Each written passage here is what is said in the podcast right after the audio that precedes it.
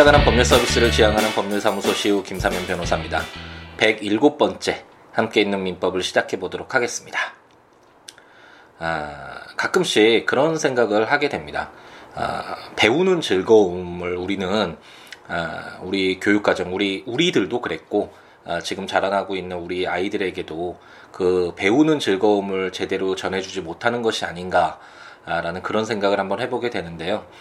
아, 무언가 모르는 것들, 를 알고 싶어 하고 그리고 그 알고 싶어 하는 과정 속에서 그 배우는 과정에서 아 뭔가 더 느끼고 자기 것으로 만들어가고 이런 어떤 행복해지는 하나의 방법으로서 어떤 교육이 진행되는 것이 아니라 아 여러 가지 뭐 보기 중에 답을 맞추는 것. 그래서 점수를 높게 받아서 아 다른 사람들에 비해서 우월한 어떤 점수를 획득하는 것이 목적인 아 차별을 하기 위한 아 그런 아 교육을 어, 지금도 하고 있는 것이 아닌가, 우리 아이들에게 그것을 가르치는 것이 아닌가라는 어, 그런 생각을 해보게 되는데요. 어, 제가 아, 몇 해, 며칠 전이었죠. 딱 26일이었는데, 제가 그 셸리 케이건 교수님의 데스 그, 어, 아이튠즈에서 무료로 어, 강의를 볼 수 있다라고 말씀드렸잖아요. 어, 그래서 뭐 그것에 너무 감사한다 뭐 이런 말씀을 드렸던 것 같은데, 그 예일 대학의 어, 정말 유명한 어, 강인 셸리 케이건 교수님의 죽음이라는 그 강의를 이제 8월 1일부터 시작해서 오늘 어, 새벽에 일어나서 이제 마지막 강의를 듣고 이제 한번 정리를 해보면서 뭐 여러 가지 이런 이야기들을 한번 해볼까 생각 중에 있는데 그 셸리 케이건 교수님이 말씀하시는 것도 그것이거든요. 어, 죽는다는 거, 그러니까 죽음이 뭐다, 죽음 후에 어떻게 된다, 라는 어떤 그런 답을 이끌어내는 강의가 아니라 뭐 그건 사실 알 수가 없겠죠. 우리가 알 수 없는 범위의 것이니까 뭐 신적인 영역, 뭐 하나님의 영역, 뭐 어떤 종교적인 측면에서 봤을 때는 어떤 우리가 알 수 없는 범위이기 때문에 어떤 그런 정답을 끌어내는 것이 어떤 강의의 목적이 아니라 그 교수님은 처음 시작할 때랑 끝에 말씀하시는 건 우리들이 아, 무언가 죽음에 대해서 생각을 해보게끔 초대하는 강의라고 말씀을 하시거든요. 그러니까 그동안 우리가 그 이런 방식으로 어떤 이런 철학적인 그리고 어떤 좀 이렇게 깊게 예, 정밀하게 아, 죽음이라는 어쩌면 인간이 그 필연적으로 가질 수밖에 없는 어떤 한계인데 예, 우리가 좀 생각을 해보고 어느 정도 정리를 해야 될 필요가 있는 주제임에도 불구하고 너무나 좀 무서운 주제니까 그것을 외면하고 어, 회피하고 그렇게 생각을 안 해보려고 오히려 안 하려고 어, 그런 주제가 바로 어, 죽음이라고 할 수 있는데 이 교수님의 어떤 강의의 취지는 그 죽음에 대해서 한번 지금 해오지 않았던 방법으로 한번 생각을 해보고 그러나 어떤 뭐, 아, 어, 뭐 근거 없는 불안함, 두려움이나 아니면 어떤 죽음에 대한 환상 그런 것 없이 한번 죽음이란 어떤 것인가에 대해서 한번 생각해 볼 수 있는 기회를 제공하는 그렇게 그 강의를 듣는 사람들에게 초대를 하는 그런 강의다라는 말씀을 어, 하셨고 저도 그것에 동감을 하는데 그것이 바로 교육, 배우는 즐거움이 아닌가라는 생각을 해봅니다. 물론 답을 얻어내서 뭐 이런 강의를 통해서 죽음이 뭐다라고 답을 얻고 어, 죽음이 어떻게 될 것인가 난 이렇게 살 거야 뭐 어떻게 이렇게 더 좋은 긍정적인 방향으로 나가면 더 좋을 수도 있겠지만 꼭 어떤 하나의 답 어떤 결론을 도출하기 위한 것보다는 좀 더 나아지기 위해서 그 고민해보고 모르는 거 채워가는 그 과정 자체가 정말 소중하고 아름다운 것이 아닌가라는 그런 생각이 듭니다. 그게 바로 배우는 즐거움이라고 할 수 있는데 제가 예전에 어, 말씀도 드렸고 글에도 써도 썼던 것 같은데 그 아인슈타인이 그, 그, 제도권 교육에서 굉장히 낙제점을 받는 학생이었잖아요. 완전히 열등화 취급을 받으면서. 그런데 어떤 뭐, 우리 인류의 가장 큰 뭐 어떤 그 변화를 초래한 대단한 인물이라고 할 수 있잖아요. 근데 아이슈타인이 그 자기의 어떤 삶을 회고하면서 뭐 이야기한 게 어떤 제도권 교육에서는 호기심을 죽인다라고 이야기를 했잖아요. 너무 많은 것들을 그냥 뭐 주입시키려고 하기 때문에 내가 궁금해하고 있는 이런 호기심들이 죽는 것을 어, 많이 느꼈고 그렇기 때문에 거기서 탈피해야겠다라고 생각을 해서 어쨌든 자기가 하고 싶은 것들 그리고 해야만 했던 것들을 어, 열심히 즐겁게 해서 어, 성취를 이뤄냈잖아요. 어쨌든 삶이 어떤 답이 있는 것이 에, 아니고 아, 개개인의 삶이 주어졌을 때 그 삶을 채워가는 것도 그 개인의 몫이고 그리고 그 개인이 아, 책임져야 될 부분이고 어떤 답이 이렇다라고 우리가 어, 쉽게 어, 결론 지을 수 없는 부분이 있는데 어, 너무나 우리는 우리 사회는 이렇게 살면 좋아 이렇게 살아야 돼라고 어떤 그림을 그려놓고 아예 아이들에게 그것에 맞춰서 어, 호기심을 주고 알고 싶은 그런 호기심을 어, 사라지게 하면서 어, 일방적으로 끌어가고 있는 것이 아닌가, 일방적으로 주입시키고 있는 것이 아닌가라는 에, 그런 생각이 좀 들었고 어, 오늘 이제 또 새벽에 일어나서 어, 셸레 케이건 교수님의 데스를 데스 강의 26강인데 에, 마지막 강의를 듣고 아, 또 약간 흥분한 마음에 너무 좋아서 이렇게 좀 또 도입부 말이 길어지게 됐습니다. 이제 기회가 될, 될 때마다 이 데스와 관련된 내용들 뭐 다른 팟캐스트를 할지 제가 고전이나 이런 내용들 제가 이해하고 있는 범위 내에서 그리고 제 경험과 뭐 어떤 제 지식과 이런 것들을 버무려서 좀 더 쉽게 에, 접근할 수 있는 방법을 한 생각을 하고는 있는데 어쨌든 틈틈이 이 죽음과 관련돼서도 한번 이야기를 아, 조금씩 조금씩 에, 한번 아, 쉴 때마다 이게 본업이 에, 본 주제가 돼서는 안 되겠죠 이렇게 이야기를 해드리도록 하겠습니다. 그럼 이제 또 우리는 함께 있는 민법이잖아요. 민법 법률과 친해지는 기회를 갖는 그런 내용으로 채워지는 강의니까 아, 빨리 다시 민법으로 돌아오도록 하겠습니다. 저희가 지금 어떤 부분을 읽고 있죠? 아, 채권 부분을 읽고 있고 그동안 민법에 공통적으로 적용되는 내용들을 담아두고 있는 묶어두고 있는 민법 총칙 가장 어려웠지만 아, 그 민법 총칙을 읽고 나니까 이제 그 다음부터는 어느 정도 틀이 갖춰진 상태에서 바라보니까 아, 수월한 부분이 있죠 분명히 장점이 있는 그런 체계 시스템이라고 할 수 있고 어쨌든 민법 총칙을 아, 우리가 모두 읽고 이제 물건에 대한 권리와 의무를 아, 규정하고 있는 물권 편을 모두 읽었습니다. 그리고 이제 채권 부분과 관련된 규정들을 시작을 했는데 그 채권도 워낙 방대하고 내용이 많으니까 그 채권과 관련돼서 공통적으로 적용되는 부분들을 뽑아놓은 채권 총칙 부분을 어, 우리가 지금 읽고 있는 것이죠. 어, 제가 지금 이제 채권 강론 부분 함께 있는 민법 전자책 발간을 하고 있잖아요. 그 채권 총론까지 나와 있는데 지금 채권 강론 부분을 쓰고 있고 아마 이번 주에 다 쓸 수 있지 않을까라고 생각이 드는데 이게 채권 강론을 쓰면서 채권 강론의 주된 내용들은 어, 민법에서 인정하고 있는 14가지 계약 뭐 매매라든지 임대차라든지 고용이라든지 뭐 이런 계약 유형들 있잖아요.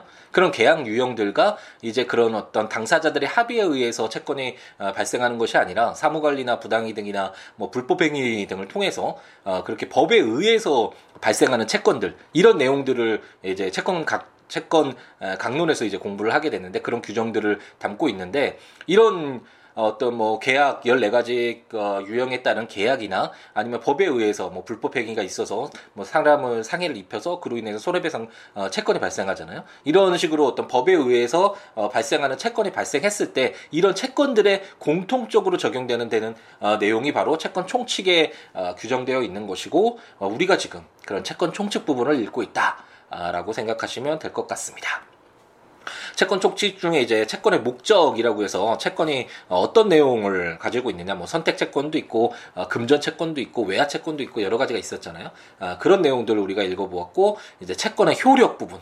가장 중요하다고 할 수 있는데 어떤 채권이 발생했을 때 만약 채권을 그러니까 그 반대편으로 채권의 반대로 봤을 땐 채무잖아요. 그 채무를 불이행했을 때 채권자는 그 채권의 효력으로서 어떤 권리를 어, 실현해서 자기의 채권을 어, 반환받을 수 있을지 보존할지에 대한 뭐 그런 내용들 어, 주된 내용들이 담겨져 있고 어, 굉장히 중요한 부분이다라고 어, 설명을 여러 차례 드렸던 것 같습니다.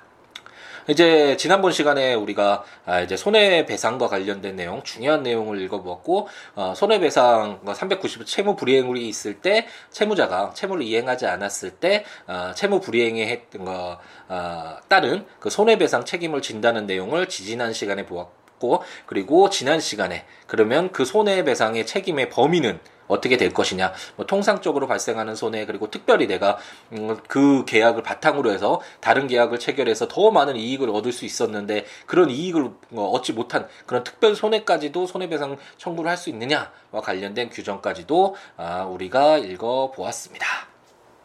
그럼 이제 오늘은 제 394조부터 또 세 개의 조문을 읽어볼 텐데 제 394조는 손해배상의 방법이라는 제목으로 다른 의사표시가 없으면 손해는 금전으로 배상한다라고 규정을 하고 있습니다. 이제 어, 우리가 어, 채무 불이행이 있으면 그러니까 어떤 뭐 매매 계약을 체결해서 갑돌이가 을돌이에게 시계를 10만 원을 받고 인도해 주기로 하는 뭐 이런 계약을 체결했는데 어, 그 시계가 파손됐다. 그래서 이행 이 그게 이행 불능이죠. 아니면 그 뭐 어제까지 넘겨 인도해 주 시계를 인도해 주기로 했는데 어, 인도해 주지 않았다. 그게 뭐 이행 지체가 되겠죠. 이런 식으로 채무 불이행이 있으면 어, 손해배상 어, 책임을 어, 갑돌이가 부담해야 되고 그 손해배상의 범위는 어떤 특별한 손해는 예외적으로 인정되고 일반적으로 통상적으로 그 시계의 값이 되겠죠. 그런 손해배상의 범위까지 우리가 읽었고 이제 방법 그럼 손해배상을 어떻게 해줄 것인가 뭐 관련된 규정이 제 394조인데 394조는 당사자들의 어떤 다른 합의가 없다면 손해는 금전으로 배상하는 것이 원칙이다라고 어, 규정을 하고 있네요.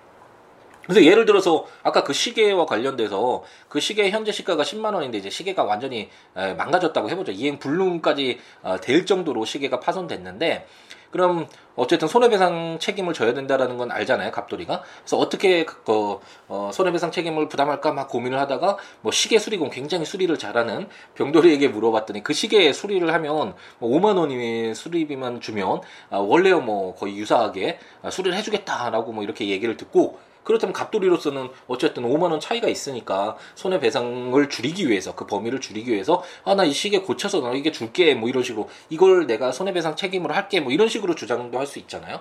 그랬을 때 을돌이는 어, 아무래도 새 시계인 줄 알고 어, 좋은 시계를 가지려고 하는데 어, 한번 파손되었던 어, 그래서 이게 수리되는 시계를 받고 싶지 않겠죠. 그랬을 때 울두리로서는 아, 나 그 새로운 시계 살 거니까 너 현금으로 돈으로 10만 원 줘라고 이렇게 주장을 하겠죠. 그랬을 때 뭐 당사자들 어떤 의견 대립이 있을 때 어떤 어, 자의 손을 들어줄 것인가 와 관련된 기준이 필요할 텐데 민법 제394조는 원칙적으로 갑, 갑돌이와 을돌이가 뭐 특약을 통해서 그 시계가 뭐 야, 약간 파손이 되면 어, 수리를 한 뒤에 인도해 준다 뭐 어떤 이런 특약이 없다면 어, 원칙적으로 금전으로 손해를 배상하는 것이 에, 원칙이다라고 규정을 하고 있고 393조에서 저희가 보았듯이 이때 손해배상의 범위는 어, 통상 손해 그 시계 시가 정도 되겠죠. 10만 원의 손해배상액을 지급하는 것이 어, 일반적으로 이렇게 해결되는 어, 방법이다. 당사자들 간의 어, 분쟁이 해, 어, 해결되는 방법이다라고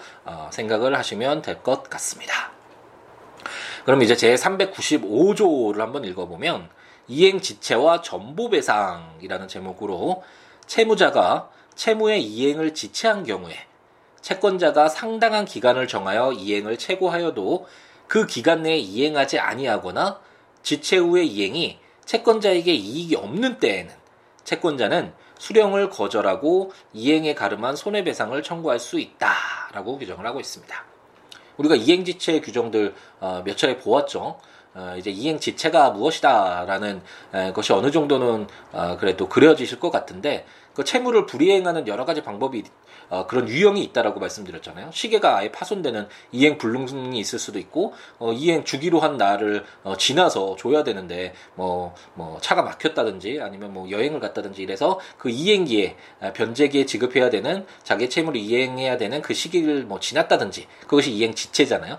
그리고 이행을 하긴 했는데 어, 뭐 불안전하게 했다. 그랬을 때 어떤 불안전 이행이라든지 이런 것들이 어, 채무가 불이행되는 그런 유형들이라고 할 수 있는데 이행 지체는 우리가 어, 여러 차례 한번 보았습니다.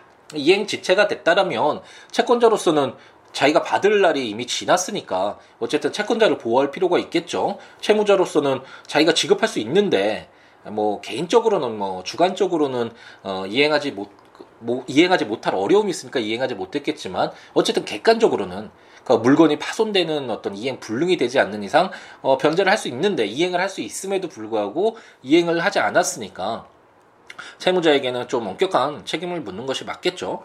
어, 그렇기 때문에, 뭐, 예를 들어서, 갑돌이가 이제 사랑하는 을순이에게 프로포즈를 하기 위해, 에, 처음으로, 어, 여성 캐릭터가, 캐릭터가 에, 등장을 했죠. 이제 을순이가 아, 등장을 했는데, 을순이에게 이제 프로포즈를 하기 위해서 아름다운 반지를 좀 제작을 하려고 아, 병돌이에게 어, 그한한 아, 어쨌든 또 농담을 하려다가 약간 멈칫했네요. 기억이 잘 나지 않네요. 어쨌든 그 반지를 잘 제작하는 아, 병돌이에게 이제 어, 반지를 좀 만들어 달라고 부탁을 했다라고 한번 가정을 해보죠.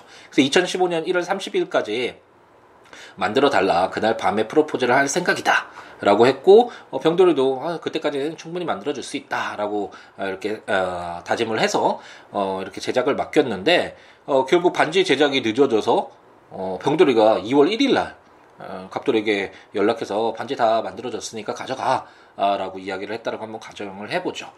그랬을 경우에 갑돌이는 사실 프로포즈를 하지 못했잖아요. 1월 30일까지 꼭 필요한 반지였던 거지 그 반지 자체가 뭐 꼭 필요한 건 아니었잖아요. 2월 1일 날 필요한 것은 아니잖아요. 그래서 을돌이와 을순이와 헤어졌다라고 한번 가정을 한번 해보면 어 갑돌이로서는 화가 나겠죠. 병돌이로부터 그 반지 받는 것보다는 뭐 그 반지 자체는 제작 의도했던 그런 목적 그대로 만들어졌다 제작이 됐다고 하더라도 어 자기가 쓰고자 했던 그 반지의 효용이 어 병돌이의 이행 지체로 인해서 어, 손해를 보게 됐잖아요. 헤어지게 됐잖아요. 을순이와. 아, 그렇기 때문에 이와 같은 경우에 이행 지체가 있는 경우에는 그래서 지체 후에 이행이 채권자에게 이익이 없는 때 지체 후에 병돌이가 1월 30일까지 반지 줘야 되는데 2월 1일 그게 지체잖아요. 지체 후에 이행이 채권자인 그 갑돌이에게 이익이 없잖아요. 이미 을순이와 헤어졌으니까 프로포즈를 못해서 그랬을 때는 어, 갑돌이가 어, 수령을 거절하고 나 시계 받지 않을래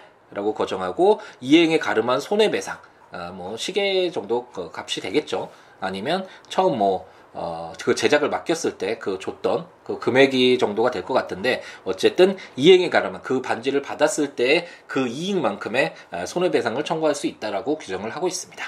이때 만약 이건 뭐 또 추가로 갑돌이는 이런 주장도 할 수 있겠죠. 네, 병돌이 네가 시계를 만들어주지 못해서 제때 만들어주지 못해서 그 만들어서 이렇게 인도해주지 못해서 이행 지체가 있, 음으로 인해서 내가 을순이와 헤어졌는데 이 을순이와 헤어진 이 정신적 피해 어, 굉장히 큰 을수리가 정말 괜찮은 여성이었는데 헤어짐으로 인해 프로포즈를 못해서 헤어져서 그로 인한 손해는 정말 뭐 산정할 수 없다 그러면서 엄청난 금액의 손해배상 청구를 할 수도 있겠죠. 그랬을 때 어떻게 될까요? 손해배상의 범위 아, 우리가 읽었던 393조가 적용이 되겠죠. 그런 거는 이제 특별한 손해가 되니까 아, 물론 병돌이가 아, 좀 어려운 케이스긴 하네요. 이게 지금 따져보면 아, 물론 특별한 손에 대해서 병돌이가 알고는 있었죠. 이 시계 제작이 갑돌이가 프로포즈하기 위해서 만들어달라고 만약 이야기를 했다면 알 수는 있겠지만 그랬을 때 이 손해배상의 범위를 그 액을 어떻게 아, 산정할지는 아, 굉장히 어려운 부분이겠습니다. 아, 여러 가지 이제 재판 과정에서 아, 당사자들 사이에 아, 중요하게 다투어질 내용이 되겠네요.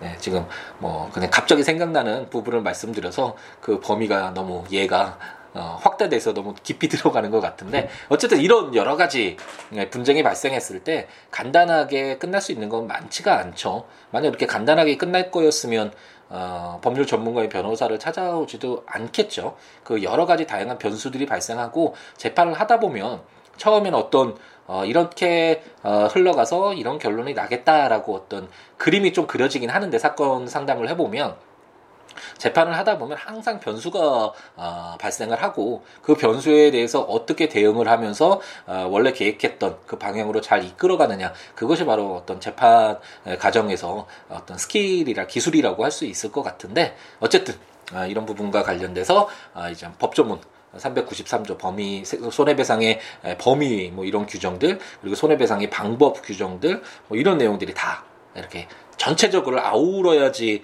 그 어떤 분쟁이 발생했을 때 그 바라보는 시각이 여러 가지를 감안해서 변수들을 어, 어, 그 어떤 자기들의 어, 재판하는 과정에서의 에, 변수가 너무 심한 그 결론을 바꿀 만한 변수가 되지 않도록 어, 방향을 잡는 데 있어서 중요하겠죠. 그래서 어, 그좀 어떤 법률 지금 우리가 법률을 읽고 함께 있는 민법은 법률과 좀 친숙해지는 그동안 너무 어렵게만 느껴졌던 법률과 친숙해지는 그런 그런 어, 그런 내용을 담고 있고 그런 것을 목적으로 하고 있긴 하지만 정말 중요한 문제는 아, 결국은 어, 법률 전문가인 변호사에게 상담을 받고 뭐 의뢰를 하고 진행을 하는 것이 맞다라는 아, 그런 생각이 듭니다. 제가 예전에 말씀드렸던 것 같은데 저는 어, 본인 소송이나 이런 것들을 찬성을 하는 입장인데 왜냐하면 변호사 어, 비용도 좀 상당히 많고 아무래도 본인이 직접 어떤 하는 것에 비해서 다른 사람을 통해서 하는 거는 어, 약간 미흡할 수도 있잖아요. 자기 본인의 생각에 의하면 아, 그렇기 때문에 어, 본인들이 공부를 하고 그 문제에 대해서 어, 그 대응해 나가고 잘 대응해 나가는 그런 본인 소송이나 당사자 소송 같은 것들이 활성화되어야 된다라고 생각을 하는 입장이긴 하지만 아, 간단한 소송이 아니라면 간단한 문제가 아니라면 우선 상담이라도 아, 법률 전문가인 변호사에게 상담을 받는 것은 필요하다라는 생각이 들고요. 이렇게 바라보는 시각이 다르니까 처음에 방향을 잘못 잡으면 어, 자신이 얻을 수 있는 어, 그런 권리임에도 손해를 볼 수가 있고 어, 이 정도만 뭐 10%만 주면 되는 손해를 오히려 뭐 대응을 잘 못해서 뭐 50% 100%까지 어, 부담해야 되는 어, 예측하지 못하는 아, 하지 않아도 되는 그런 손해도 입을 수 있으니까 그러니까 요즘에는 뭐 무료로 이렇게 상담해 주는 분들도 많잖아요. 아, 저도 그렇게 해 드리고 있으니까 아, 상담을 받고 그럼 어떤 문제가 발생했을 때 어, 그리고 자기가 이제 공부하는 우리 함께 있는 민법 이제 공부를 하고 있잖아요. 자기가 공부하는 그런 아, 내용과 한번 비교도 해보고 아, 그런 식으로 아, 진행을 하는 것이 좋지 않을까라는 생각을 아, 가져봅니다. 그럼 오늘의 마지막 조문인데 제 396조를 한번 읽어보겠습니다. 과실상계라는 아, 제목으로 채무 불이행에 관하여 채권자에게 과실이 있는 때에는 법원은 손해배상의 책임 및 그 금액을 정함에 이를 참작하여야 한다라고 규정하고 있습니다. 그러니까 채권 지금 총칙 부분 읽고 있잖아요. 그 그리고 채권의 효력 부분과 관련돼서 이게 굉장히 간단간단한 조문인데 길지도 않잖아요.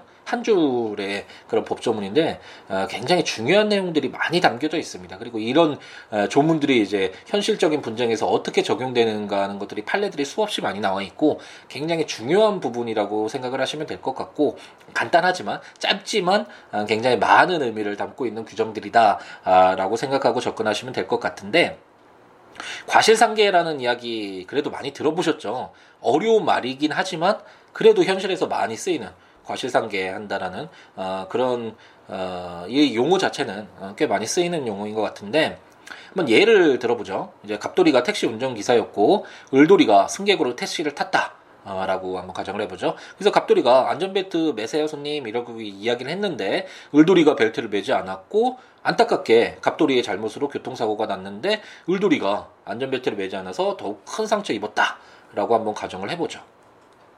그럼 어쨌든 갑돌이가 자신의 실수로 자신의 과실로 어, 손해를 입혔으니까 을돌이에게 뭐 신체적 손해를 입혔겠죠. 뭐 어떤 교통사고로 인해서 그랬을 때 뭐 손해배상 책임이 있다라고 이렇게 가정을 한번 해본다면 어, 갑도 을돌이로서는 자기가 입은 손해 뭐 손해배상도 어, 그 산정하는 그런 방법들이 다 있는데 단순히 치료비뿐만 아니라 뭐 노동 상실률에 따라서 얼마의 위자료 그리고 뭐 향후 치료비는 얼마인지 그리고 자기가 얻을 수 있었던 있었는데 이 어, 어떤 불법행위 가 되겠죠. 이 불법 행위로 인해서 어, 얻지 못한 일시 수익은 얼마인지 어떤 이런 손해배상을 산정하는 그런 또 어, 그런 기준들이 있는데 어쨌든 을돌이는 이 모든 책임을 다 갑돌이가 져야 된다라고 주장을 하겠죠.